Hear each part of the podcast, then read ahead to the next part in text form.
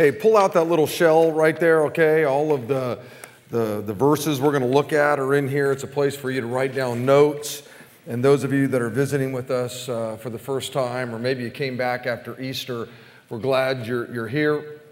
Uh, obviously, we're beginning a brand new series here at Big Valley Grace called The Fruit That Makes a, a Marriage Great, which is obviously a series about marriage. But I guarantee you that everybody, uh, whether you're married or, or single, will get something out of it because it's, it's probably more a, a series about relationships.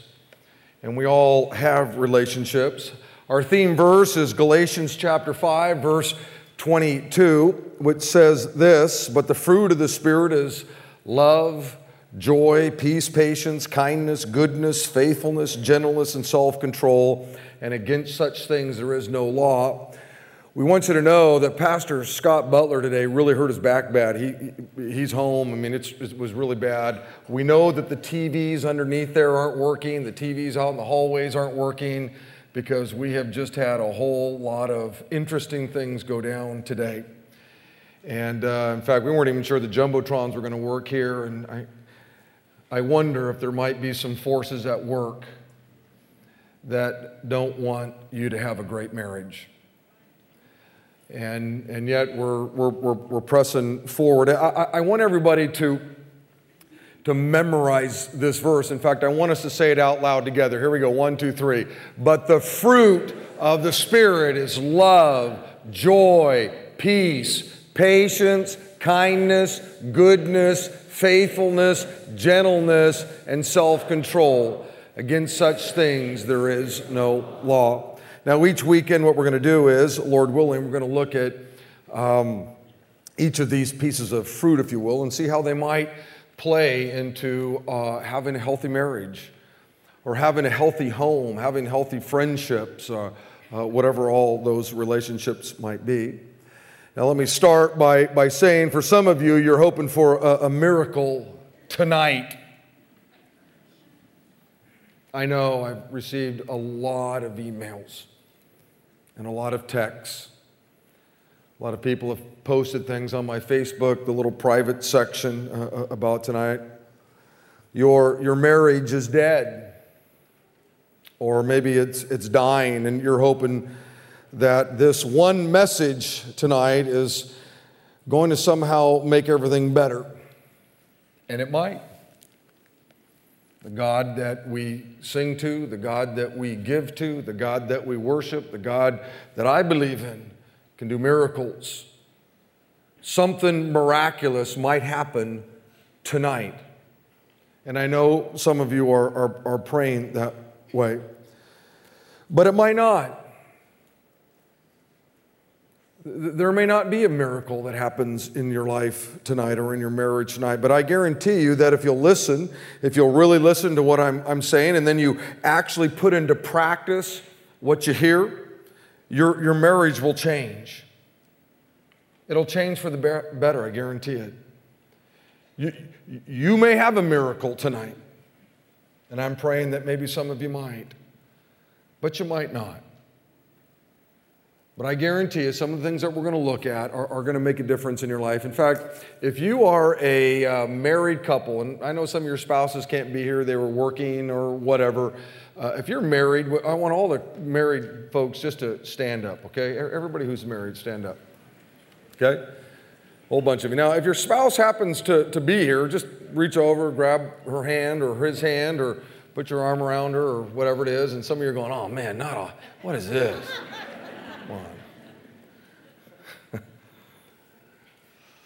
Father, I pray, Lord, that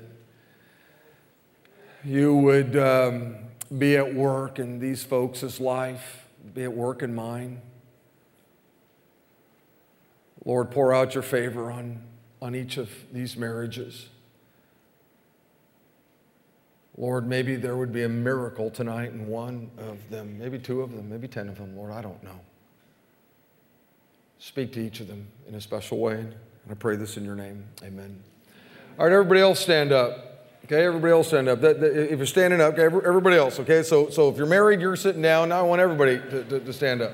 So everybody else that's standing, you're, you're probably single. Maybe you're, you're dating. Maybe you're engaged. Uh, uh, maybe you're divorced. I, I don't know why you're single, but you're single, okay?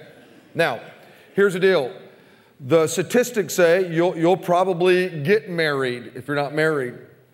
Statistically speaking, you, you'll get married, maybe married again.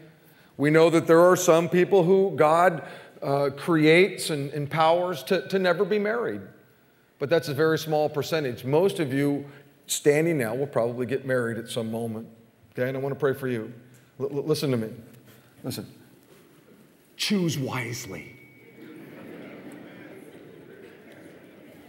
For you, the whole wedding marriage series, you can write that down and you won't hear, hear anything more important than that. Choose wisely.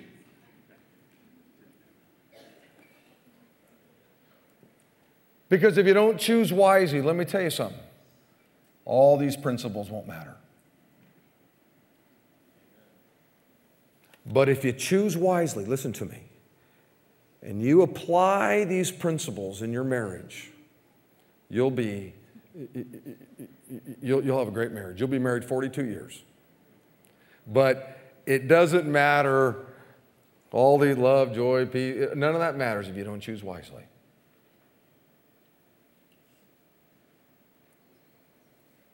Father, thank you for these that are standing. Some are young and in junior high and high school and their years off. Some are in college. Some are older. Some are divorced. I, I don't know what their scenario is, God, but the chances are they're going to get married. And I pray, Lord, that as we walk through this, this might be the litmus test by which they choose who they would say those two words that literally change their life forever I do too. So, God, have your way with us, and I pray this in your name. Amen. Amen. Okay, grab a seat. Now, what I want to do is, I, I want to begin by reading a, a, great story that Jesus told in Luke chapter 12. And what I need to do in this first one, uh, we're going to talk about love, obviously, is I need to lay a theological framework for all of this. Love is kind of an all encompassing thing.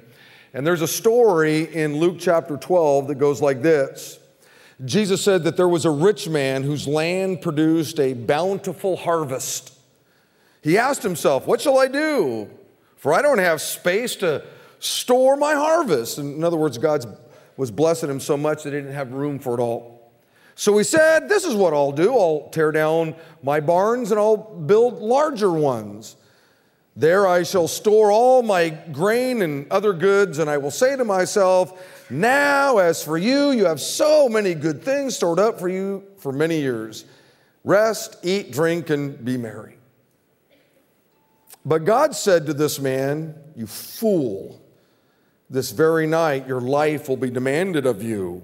And the things that you've stored up and all of your barns and all of that, to whom will they belong? Thus will it be for the one who stores up treasure for himself, but is not rich in what matters to God. And the question you got to ask yourself is this What is that? What, what really matters to God? You see, this guy, all he thought about was himself. It, it never even entered into his mind that the reason that God had blessed him with so much stuff was that he might somehow give it away uh, to, to those less fortunate, that he might be a blessing to others. All he thought was about was meeting his own needs. I, I don't want to give my stuff away. He said, I'm just going to build bigger barns. I'll put my stuff into mini storage or whatever. And God says, You, you fool. You're rich in all the stuff. You got lots of houses and lots of cars, and you got barns full of stuff, and mini storages full of furniture and stuff. But you're not rich in what really matters. And the question you got to ask yourself is what is that? Well, Galatians chapter 5 says this For when we place our faith in Christ Jesus. Okay, in other words, when we become a Christian, when we become a follower of Christ, there's no benefit in being circumcised or being uncircumcised. What's important is faith. What's important is, is that your trust in God, your belief in God, expressing itself in love. Right here, we get a little taste of something that's important to God. That somehow you, as a follower of Jesus Christ, those of you that know Jesus, you know, He lives inside of your heart. You were just singing songs to Him and you just, you know, gave an offering to Him and, and all that kind of stuff. What matters to Him is somehow your faith in Him translates into a life of, of love. One version says if you're a follower of Christ Jesus, all that matters is your faith that makes you love others. In other words, God says what matters in life isn't your accomplishments or your fame or your wealth or how much you've stored up in barns or banks or whatever. What matters in life is your faith, is your relationship with Jesus Christ somehow makes you a better lover. A better lover of God and a better lover of people, and more specifically, a, a better lover of your spouse. You see, sometimes you can read the scriptures and you can think in this grand, nebulous idea. Well, God wants us to be better lovers. He does. He wants you to love Him and He wants you to love others, but obviously that's got to mean that you're a better lover of your spouse. Somehow, being a follower of Jesus Christ ought to um, translate into maybe being the best husband on the planet or the best wife on the planet.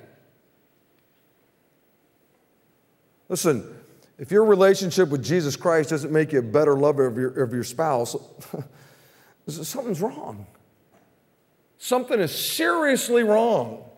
Dr. MacArthur said it like this saving faith proves its genuine character by works of love. In other words, if you truly know the Lord, if you've truly invited Jesus Christ into your life, something will happen to you.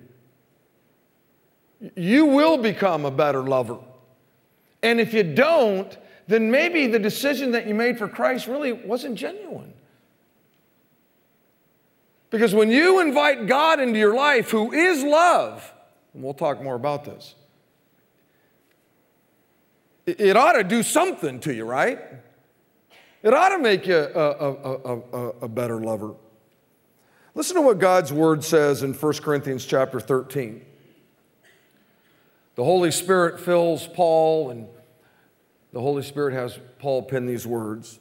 If I could speak all the languages of the earth and of angels, but I didn't love others, I'd only be a noisy gong or a clanging cymbal if I had the gift of prophecy and I understood all of God's secret plans and possessed all knowledge, and if I had such faith that I could move mountains, but I didn't love others like my spouse, I'd be nothing. If I gave everything I had to the poor and even sacrificed my body, I could boast about it. But if I didn't love my spouse, others, I would have gained nothing. And then he says in verse 13, three things are going to last forever faith, hope, and love. But the greatest of these is love. The first thing Paul says is this God says, if you don't live a life of love, your words are worthless. Verse 1 says, If I could speak all the languages of the earth and of angels, right? Man, if, if I could just, you know, really be a great communicator, doesn't mean a thing. Doesn't mean anything if I don't love.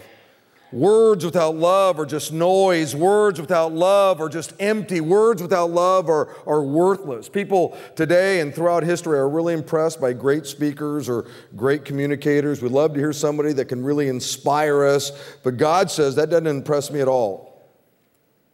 I don't care how great a communicator you are. What I care about is whether or not you have a love for people. What I care about is whether you love your spouse or not. Do you love those that you're in relationship with? The second thing Paul said was this God says, if you don't live a life of love, your knowledge is worthless. Man, if I had the gift of prophecy, I could understand all of God's secret plans and I possessed all knowledge, you know, man, I could tell you all the things about God and His Word and all that kind of stuff. And man, if I had the faith that I could move a mountain, woo! But I didn't love, I'd be nothing.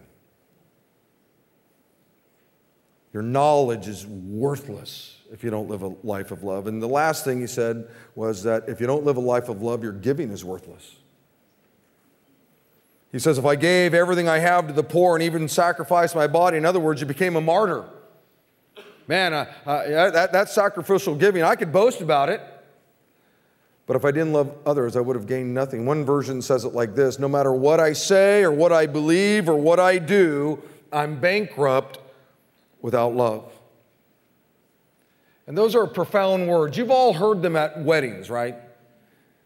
And you, you never really listen to them. Who does? You're just waiting to get to the food. You know, you're just waiting for the thing to get over with. Man, can we get to the food? But those are some weighty words in the scripture, especially for those of us that name the, the name of Jesus. You can rack up all kinds of great accomplishment, accomplishments. You can build a billion dollar company. You can get your picture on the cover of Time magazine. You can win the Nobel Peace Prize, but the Bible says it isn't worth much in God's eyes if you don't love. Hey, you got a great business? Well, that's fantastic, but God didn't care if you're not loving your spouse. Hey, you're, you're a good communicator. God says, I don't care how well you can communicate if you're not loving your spouse, if you're not loving those that you're in relationship with. These are just some weighty, weighty words. Paul, John, and Jesus said some profound things about love. Paul said that love is the greatest. He said in verse 13, three things are going to last forever faith, hope, and love. And the greatest of these is love. Now, why is love the greatest? Well, it's the greatest because it's going to last forever. You see, when you get to heaven, you're not going to need any faith or hope because you're going to be in the very presence of God. But when you get to heaven, heaven's going to be filled with love. Why? Because the Bible says that God is love. So when we finally get to heaven someday, we're going to be in God's presence. We're not going to need any faith anymore. We'll be there. We don't need any hope. I'm, oh, I'm hoping for the day I get to be with. You're already going to be there. But love will be there. Because the Bible says that God is love. John said this John says love proves that you're a Christian. In 1 John chapter 4, it says, Dear friends, let us continue to love one another like your spouse. For love comes from God. He is love.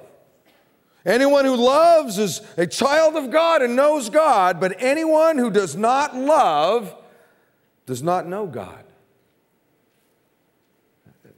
That's pretty weighty. That, that's a weighty thought. That somehow your love proves that you really are a follower of Jesus Christ. Because if love lives inside of you, and God is love, then it's going to manifest itself in love. And certainly it's going to be love for our spouse. Jesus said that love is your greatest responsibility. Matthew chapter 22, it says, Somebody came and said, Teacher, Jesus, what's the most commandment in the law of Moses? And Jesus replied, You must love the Lord your God with all of your heart, with all of your soul, and with all of your mind. This is the first and the greatest commandment. Jesus said that love was your greatest responsibility, that you would love God. But then Jesus said, a second is equally important that you love your neighbor. You can put spouse in there. That you love your spouse as yourself.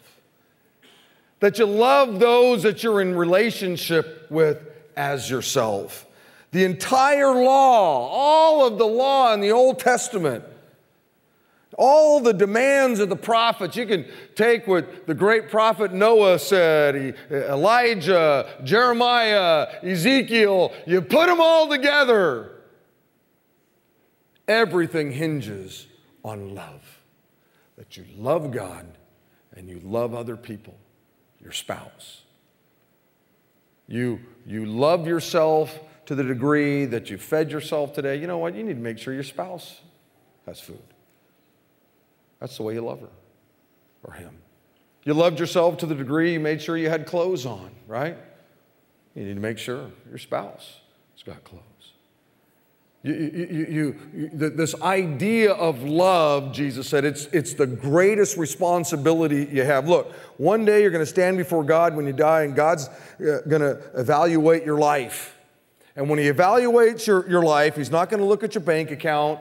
He's not going to look at, at your list of accomplishments. He's not going to look at your grade point average. He's not going to look at all your sports trophies. He's not going to look at your endorsements or your resume. God's going to evaluate your life on one thing your love. Did, did you love me? Number one. And if so, did you really love others? Did you love your spouse? God's going to look at your life and expose to you, because He already knows it, whether or not you truly loved Him and whether you truly loved others, which obviously includes your spouse. The Bible says this in Ephesians chapter 5 Husbands, love your wives. And I wish it just stopped there. Because if it stopped there, then guess what? We got to define it. Whew. So we could determine what that looks like. But Jesus knew us. He knew us, men. He wasn't going to leave it up to us to define what love looked like. He says, This is what I want. I want you to love your wives just as Christ loved the church and gave himself up for it. Jesus was brutally beaten for the church. Jesus gave up his life for the church. Listen to me. Jesus came because we had a need.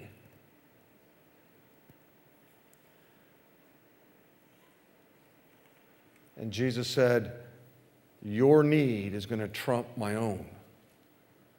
God says, Men, that's how you're to love your wife.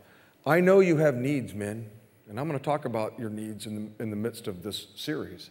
But God basically says, I want you to be like Jesus and blow off your own needs.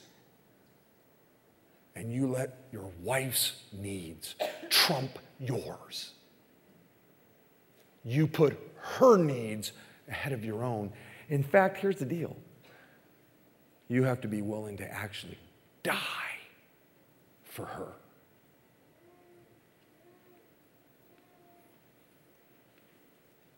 That's weighty.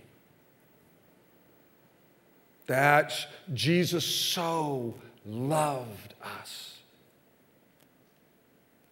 that he gave up his life for us. And God says, Men, that's what it looks like.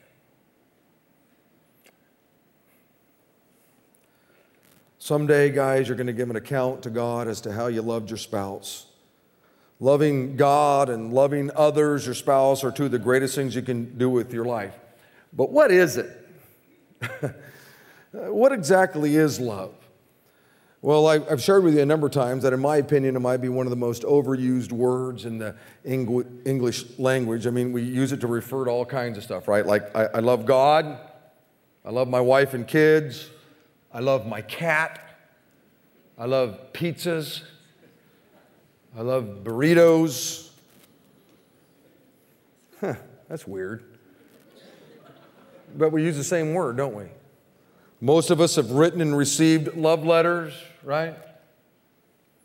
Most of us have special love songs that we like, right? In fact, we're playing some here. Uh, uh, last night I posted on my little Facebook page. I was sitting in my backyard. And John, you don't ever look at the Facebook stuff, but when I got married, Got married in Santa Barbara, a little prayer chapel. It only held about, I don't know, 50 people or so. And John and Francie were there, and John did the music. And I was listening to uh, James Taylor, Something in the Way She Moves. And John Byron was there. And he played that song as my wife made her way down the aisle with her father, who that was one of the last times he really walked. And it was just, I don't know, what do you think, four rows? I mean, it wasn't that long, but it took quite a while. And so I had that playing and sitting out in my backyard, and I was reading, and I played it again, then I played it again. I called my wife out, and, and I turned it up real loud, and I said, okay, let's recreate the moment. and there she was. She came out of the little sliding glass door you know, doing this, man. It was unbelievable. It was unbelievable. And that's um, uh, like one of our favorite love songs. And, you know, we all have them. It's weird how a, a love song can, you know, get you right back to, you know, someplace really, really cool. And that's what happened to us as we were thinking about our, our favorite love songs. Those of us that are, are married, we have a, a love story, don't we?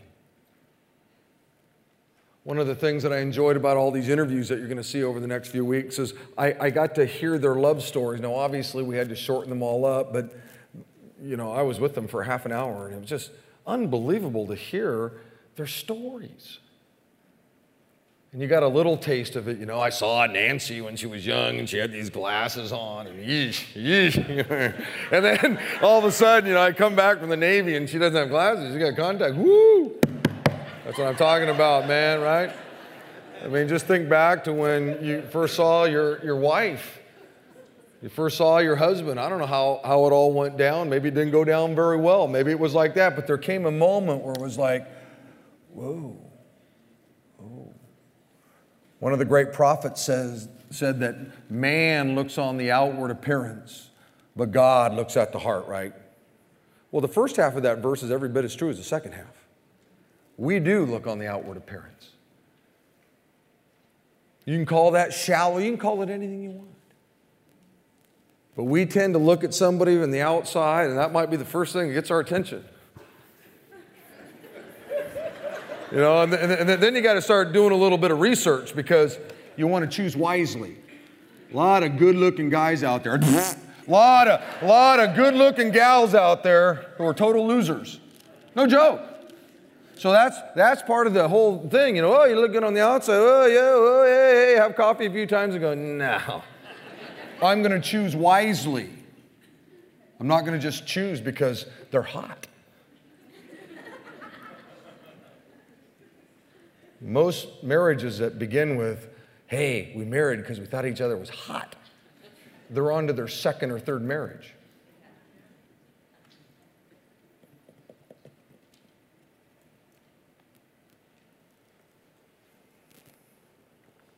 But what is love? Here are some of your thoughts on, uh, I, am posting some questions, and if you want to become my friend, you know, there was, I don't know, well over 100 just on the feed, and I don't know, I had another 100 just on my private little thing. It was just interesting to hear your thoughts on, on love. One man said, Love is kind of like one of my bungee cords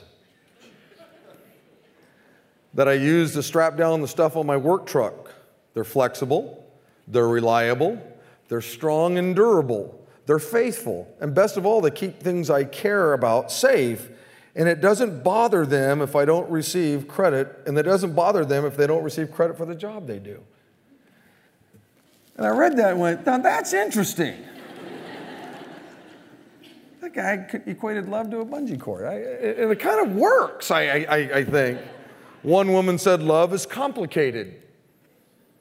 Another man said, When I was diagnosed with diabetes 10 years ago, my wife told me, You're not a diabetic, we're a diabetic. And I saw them walk in here a little bit ago, sitting somewhere right up there.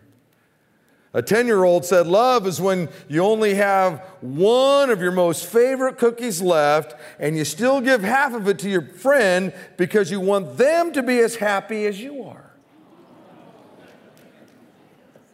That's pretty good, isn't it?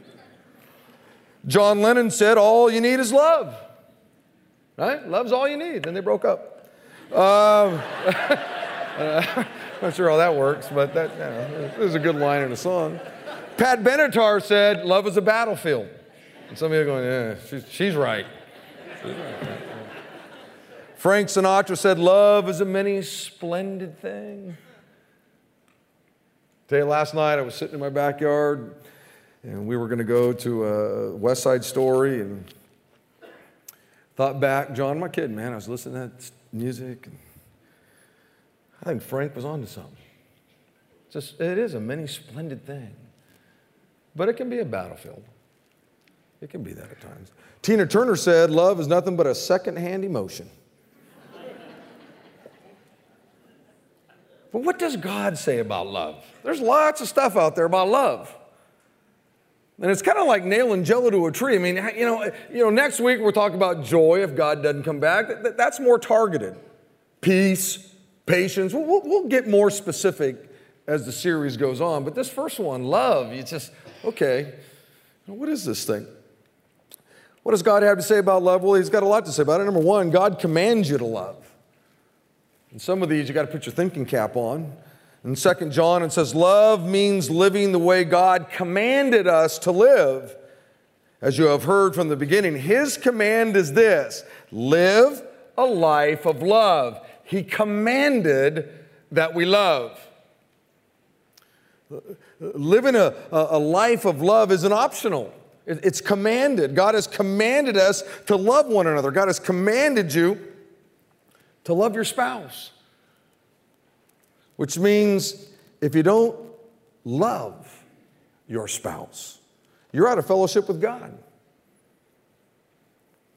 You're sinning, which means maybe some of you have some repenting to do tonight. You don't get an option here. God says, Love. I command you to love. Well, I don't, I don't really want to. Who cares what you think? God's not in heaven going, well, you know, let me hear your story. Oh boy, yeah, I'll give you the, I'll give you an exemption on that one. No exemptions. He commands you to love. Jesus said in John 13, I'm giving you a new commandment. Love each other. Just as I have loved you, you should love each other.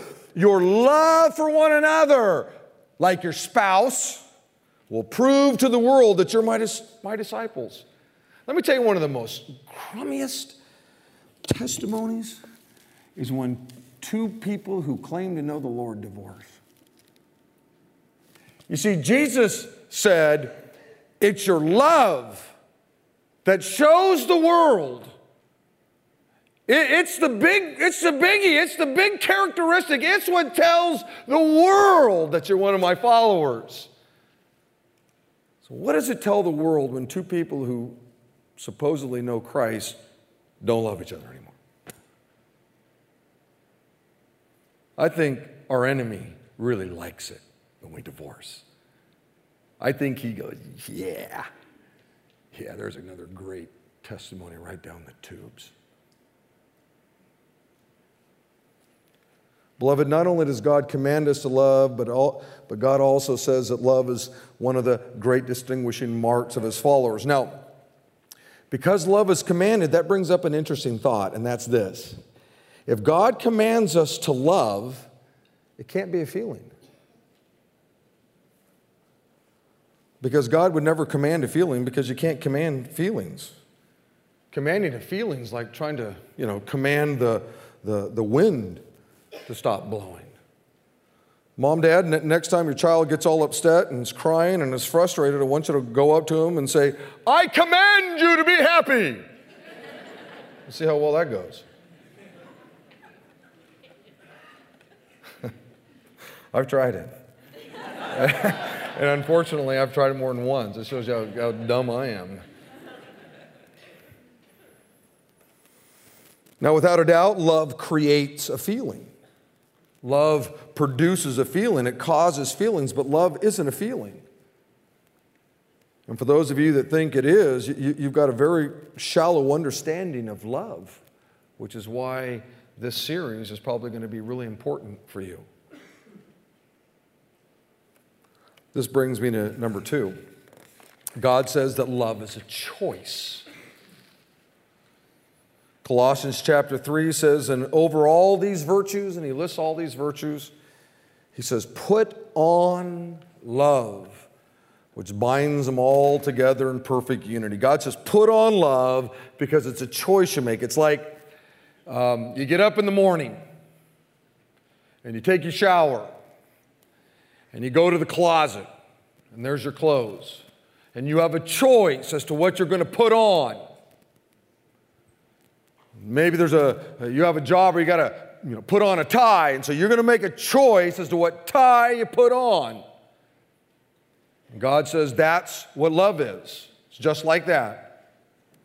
Every morning you make a choice as to whether you're going to put love on or not, whether you're going to obey God's command to love or not. Beloved, there have been many times because of my actions or my words or my sinfulness or whatever that I didn't deserve my, my wife's love. I didn't deserve her to put on love. I didn't deserve her to go into her closet, if you will, and, and, and put it on. But because of her deep love for Jesus and because of her desire to be a doer of the word, she always chooses to put on love, whether I deserve it or not. you know, one of the things about us, and I'll talk more about this next week, is we're all sinful people. You're a sinful person, men, and ladies, you're a sinful person.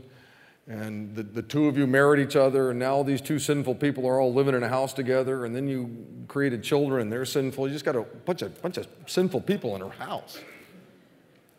And guess what? We don't all always act the way we should, or we, we don't always say the things we ought to say. I certainly haven't. I have given my wife plenty of reasons to go into the closet and just leave love right there. He does not deserve it. I'm sure your spouse has given you plenty of reasons why you would go into the closet, see love, and pull it out and start. No. Mm-mm. I'm not going to put it on. I'm going to choose not to love. Uh, you, don't have to tell me your spouse has done that. You don't have to tell me you've done. I know you have. The Bible says we're all sinful. I know it. I, I know. When a couple comes into my office for counseling, I don't have to ask, so listen, did one of you guys blow it? Hey, I've married, I can't even count how many people. As soon as they say I do, I, I know this couple's gonna screw up. They're gonna blow it. They're gonna do things to one another where they don't deserve their spouse's love. But God commands that we love. And he says, It's a choice that you make. And he says, I want you to put it on. I want you to put on love. Listen, when your spouse acts in a cruddy way or says cruddy things or whatever, at that moment, you got a choice to make. Do you, do you put on love or, or, or do you leave it in the closet? When you choose to leave it in the closet, you're in trouble. You're, you're just in trouble. And some of you, you've kept love in the closet for a long time. And maybe this is the night when you go home and say, you know what, that dirty, rotten bugger doesn't deserve my love. I know. But I'm going to put it on tonight. Um, Jesus, when he came, don't be so pious to think you deserved it.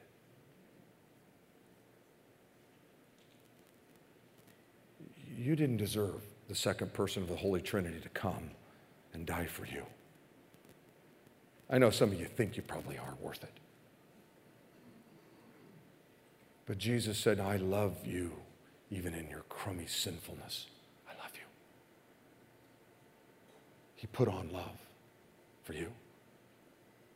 And for some of you, you might go to that closet tonight, so to speak, and look into it and go, you know, God commands that I love, and it's a choice that I make. And you can continue to live in sin and say, I'm not going to put it on. You can choose to do that. And your marriage is going to never get better. Or you can say, you know what, tonight I'm putting it on. I'm going to put it on. Love is, is giving a person what they need, not what they deserve, which is exactly what God does, right? God, God doesn't give you what you deserve. If, if we all got what we deserve from God, we wouldn't be here right now, would we? We wouldn't. That's called grace. It's called love. Now, now this destroys another great myth that we all have about love, which is that most people think that love is uncontrollable.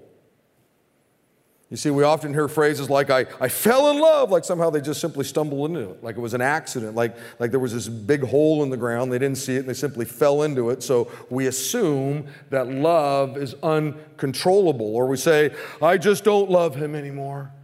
I just don't love her anymore, as if love is uncontrollable. And that's not true, because you can control love. God would not command you to love, and He wouldn't say, put it on, if it was uncontrollable, would He? You see, part of the reason why I've got to do this message here is to set a theological framework so that you understand what real love is about. Because if you don't, and, and all you have is what Hollywood says about love, then, then you're in trouble.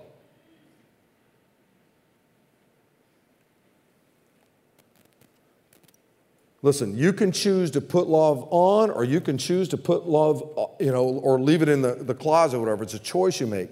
I can't tell you how many times I've heard men or women say to me, trying to justify a separation or justify a, a divorce, I just don't love him anymore or her anymore or whatever, as if it was totally out of their control.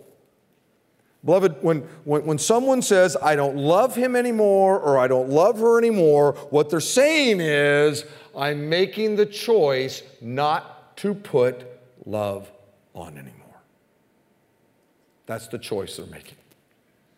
Now, I know it makes you feel better to go, hey, I, I just don't love this person anymore. It makes you feel better. It kind of justifies what you're doing. But see, when you start talking about having a great marriage, you, you got to engage your intellect. You got to engage this thing right here. And know what the truth is. It's the truth that's going to set you free. It's the truth that's going to make your marriage great or your next marriage great. Maybe you've blown it five times and you've had five divorces and whatever. You can't do anything about that, but you can sure make the next one the best one.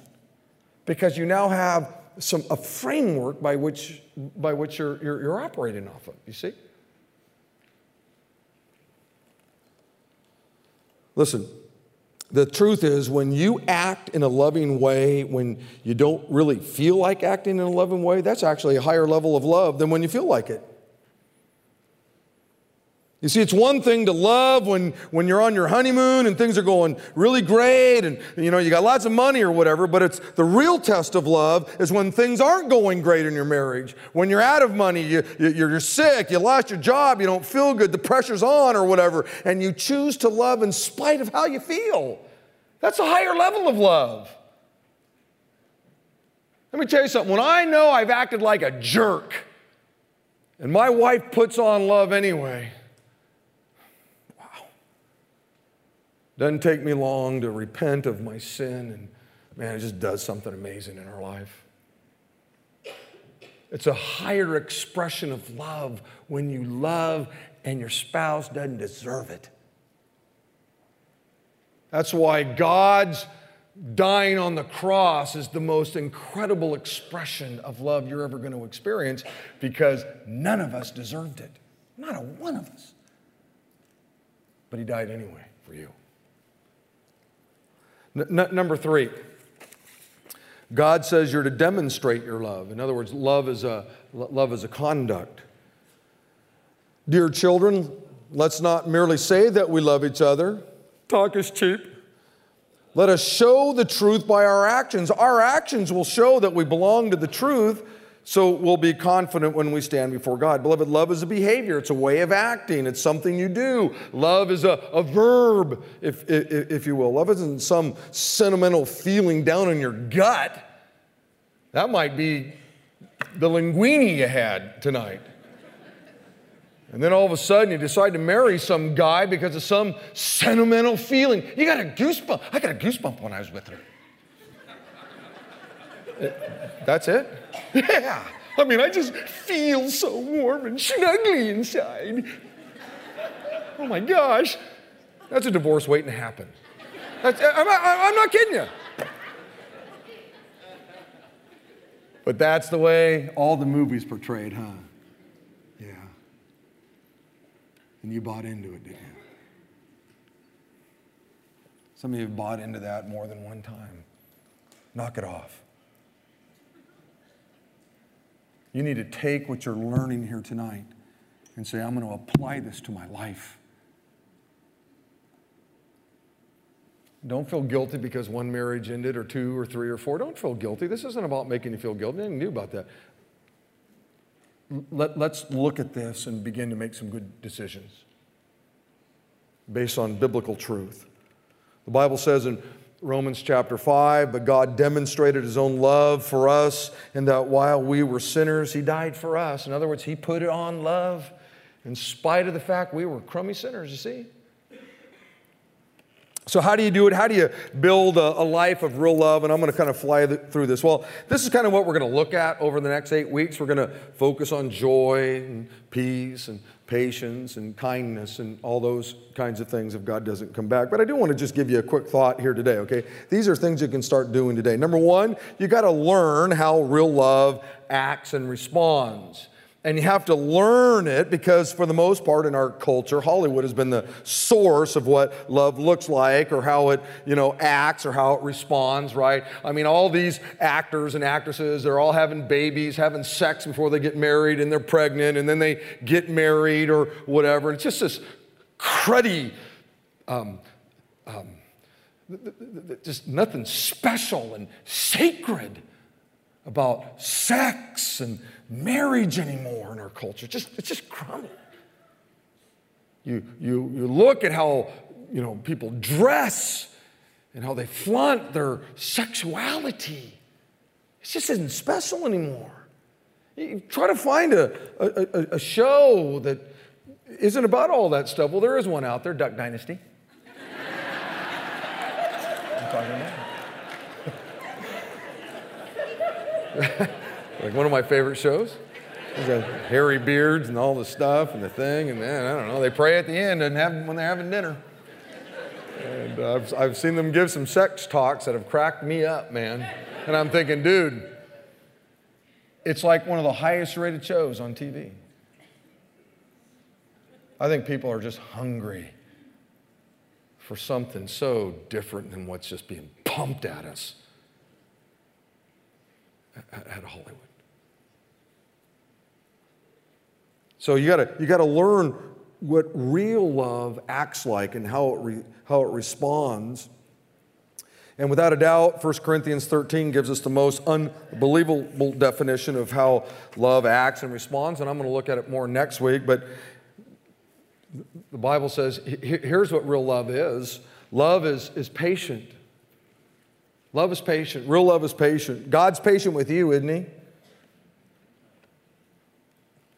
And He expects that you would be patient with your spouse.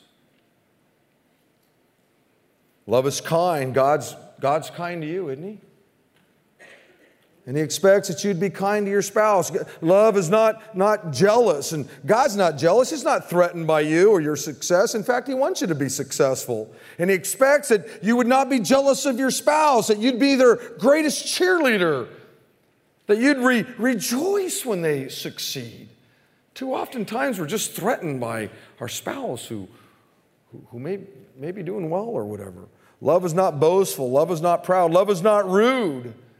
Aren't you glad God's not rude with you? In fact, He's very courteous with you. And He expects that you wouldn't be rude with your spouse. He expects that you would be courteous to your spouse. Love does not demand its own way. The, the great theologian R.C. Lenski, who, who said this, he said, Cure selfishness, and you have just replanted the Garden of Eden. I thought about that phrase a lot. When Adam and Eve sinned in the garden, self, selfishness, wanting your own way, replaced God. And real love doesn't demand its own way. Love is not irritable. In other words, it's calm.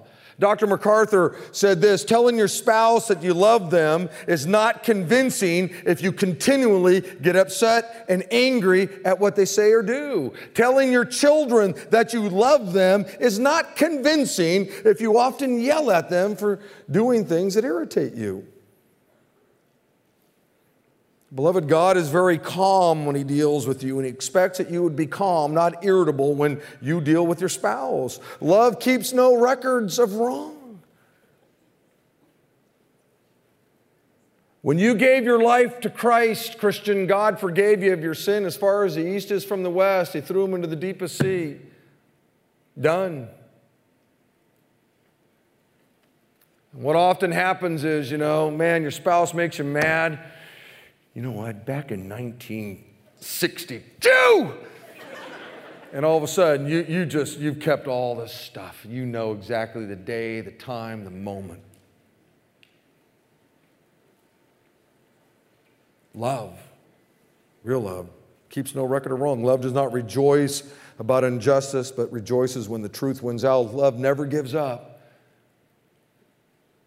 Christian, aren't you glad that God never gives up on you?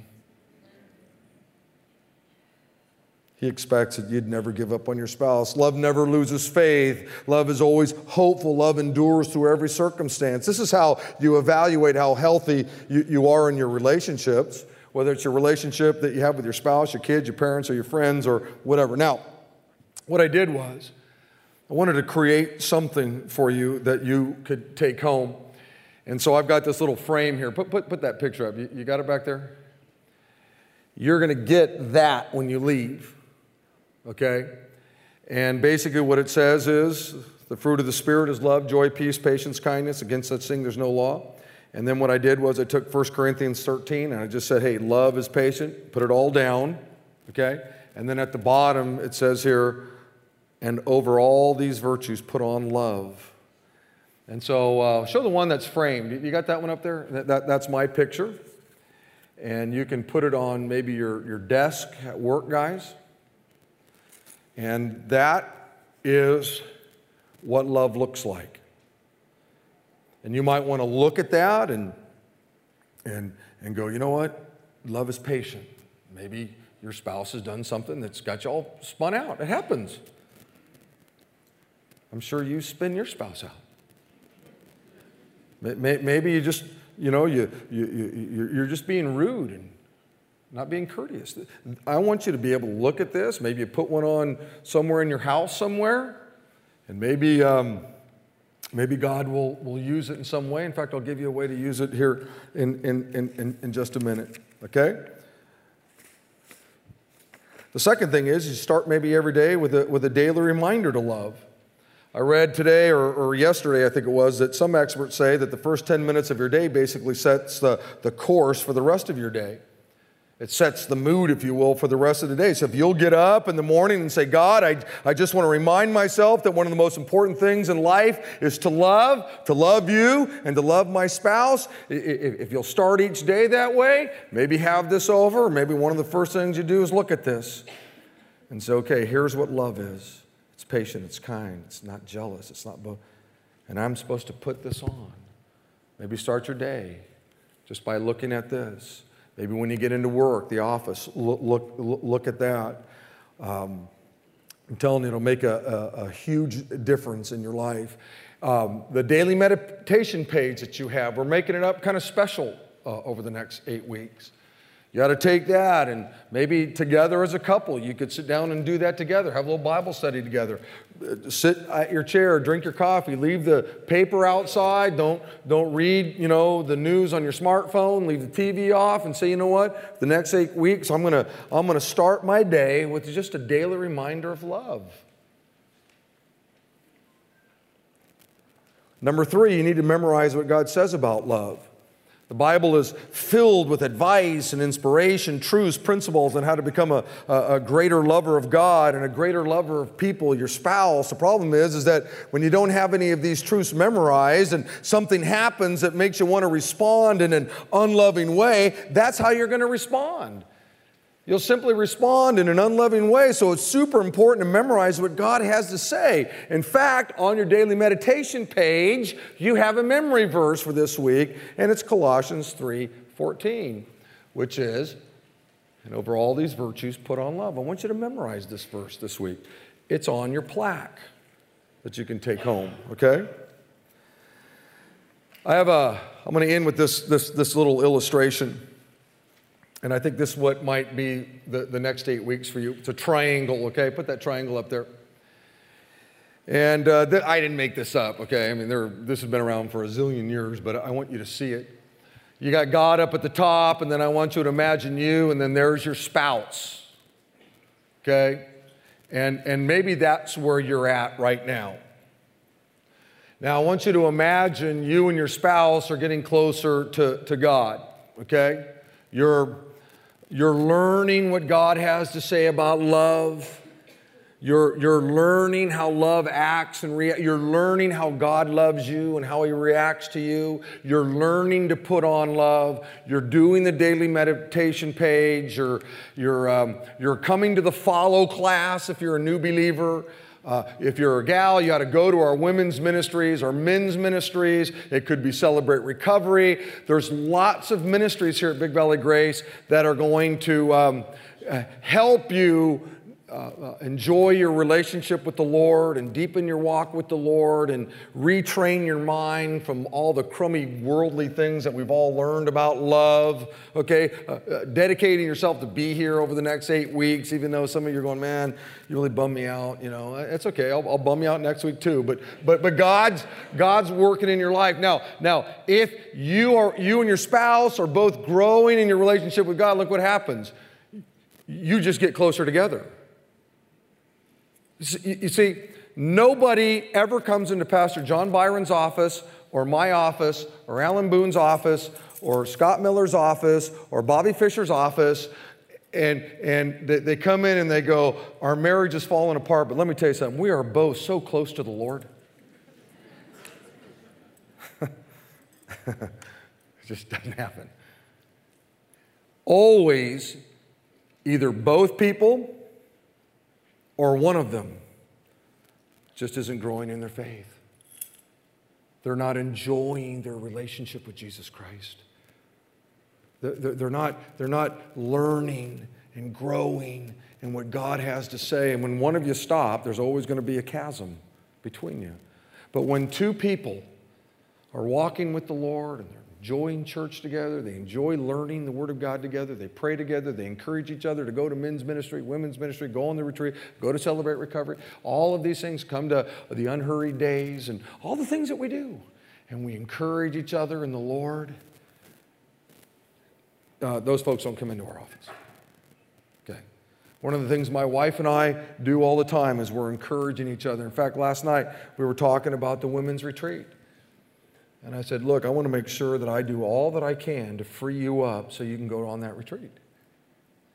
Because I know she's going to get, grow closer to the Lord. And the closer she gets to the Lord, the closer we're going to be. It's just, it's just a no brainer. Paul said this in 1 Corinthians chapter 14. He said, Let love be your highest goal. And so we've kicked off the new series by talking about love, and hopefully I've given you a few things to chew on, think about, mull over, disagree with me if you, if you want. That's okay. But I want to make sure that you, as a couple, all of the, the hosts and hostesses are going to have uh, uh, this little piece of paper for you you can take home and you can frame, and, and, and may this be a, a great tool in your home to remind you to, to put on love and what love really looks like. I want all of you to stand up, okay?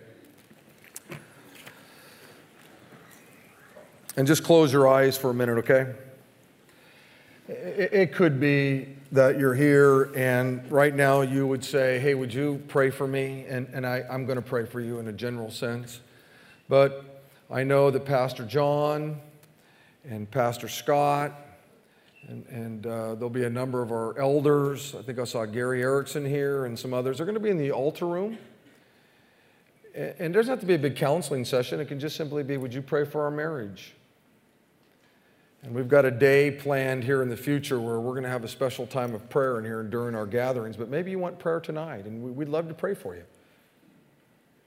Come in and say, hey, man, my marriage is struggling. You heard David and Nancy Barron's on that video talk about the struggles that they have. It happens to all of us. Doesn't matter who you are, no matter how long you're married, we all struggle at times. I think I saw Eldon Parker, one of our elders. He'll, he'll be in there. Let, let us pray for you. Pastor John, would you close our time now in prayer?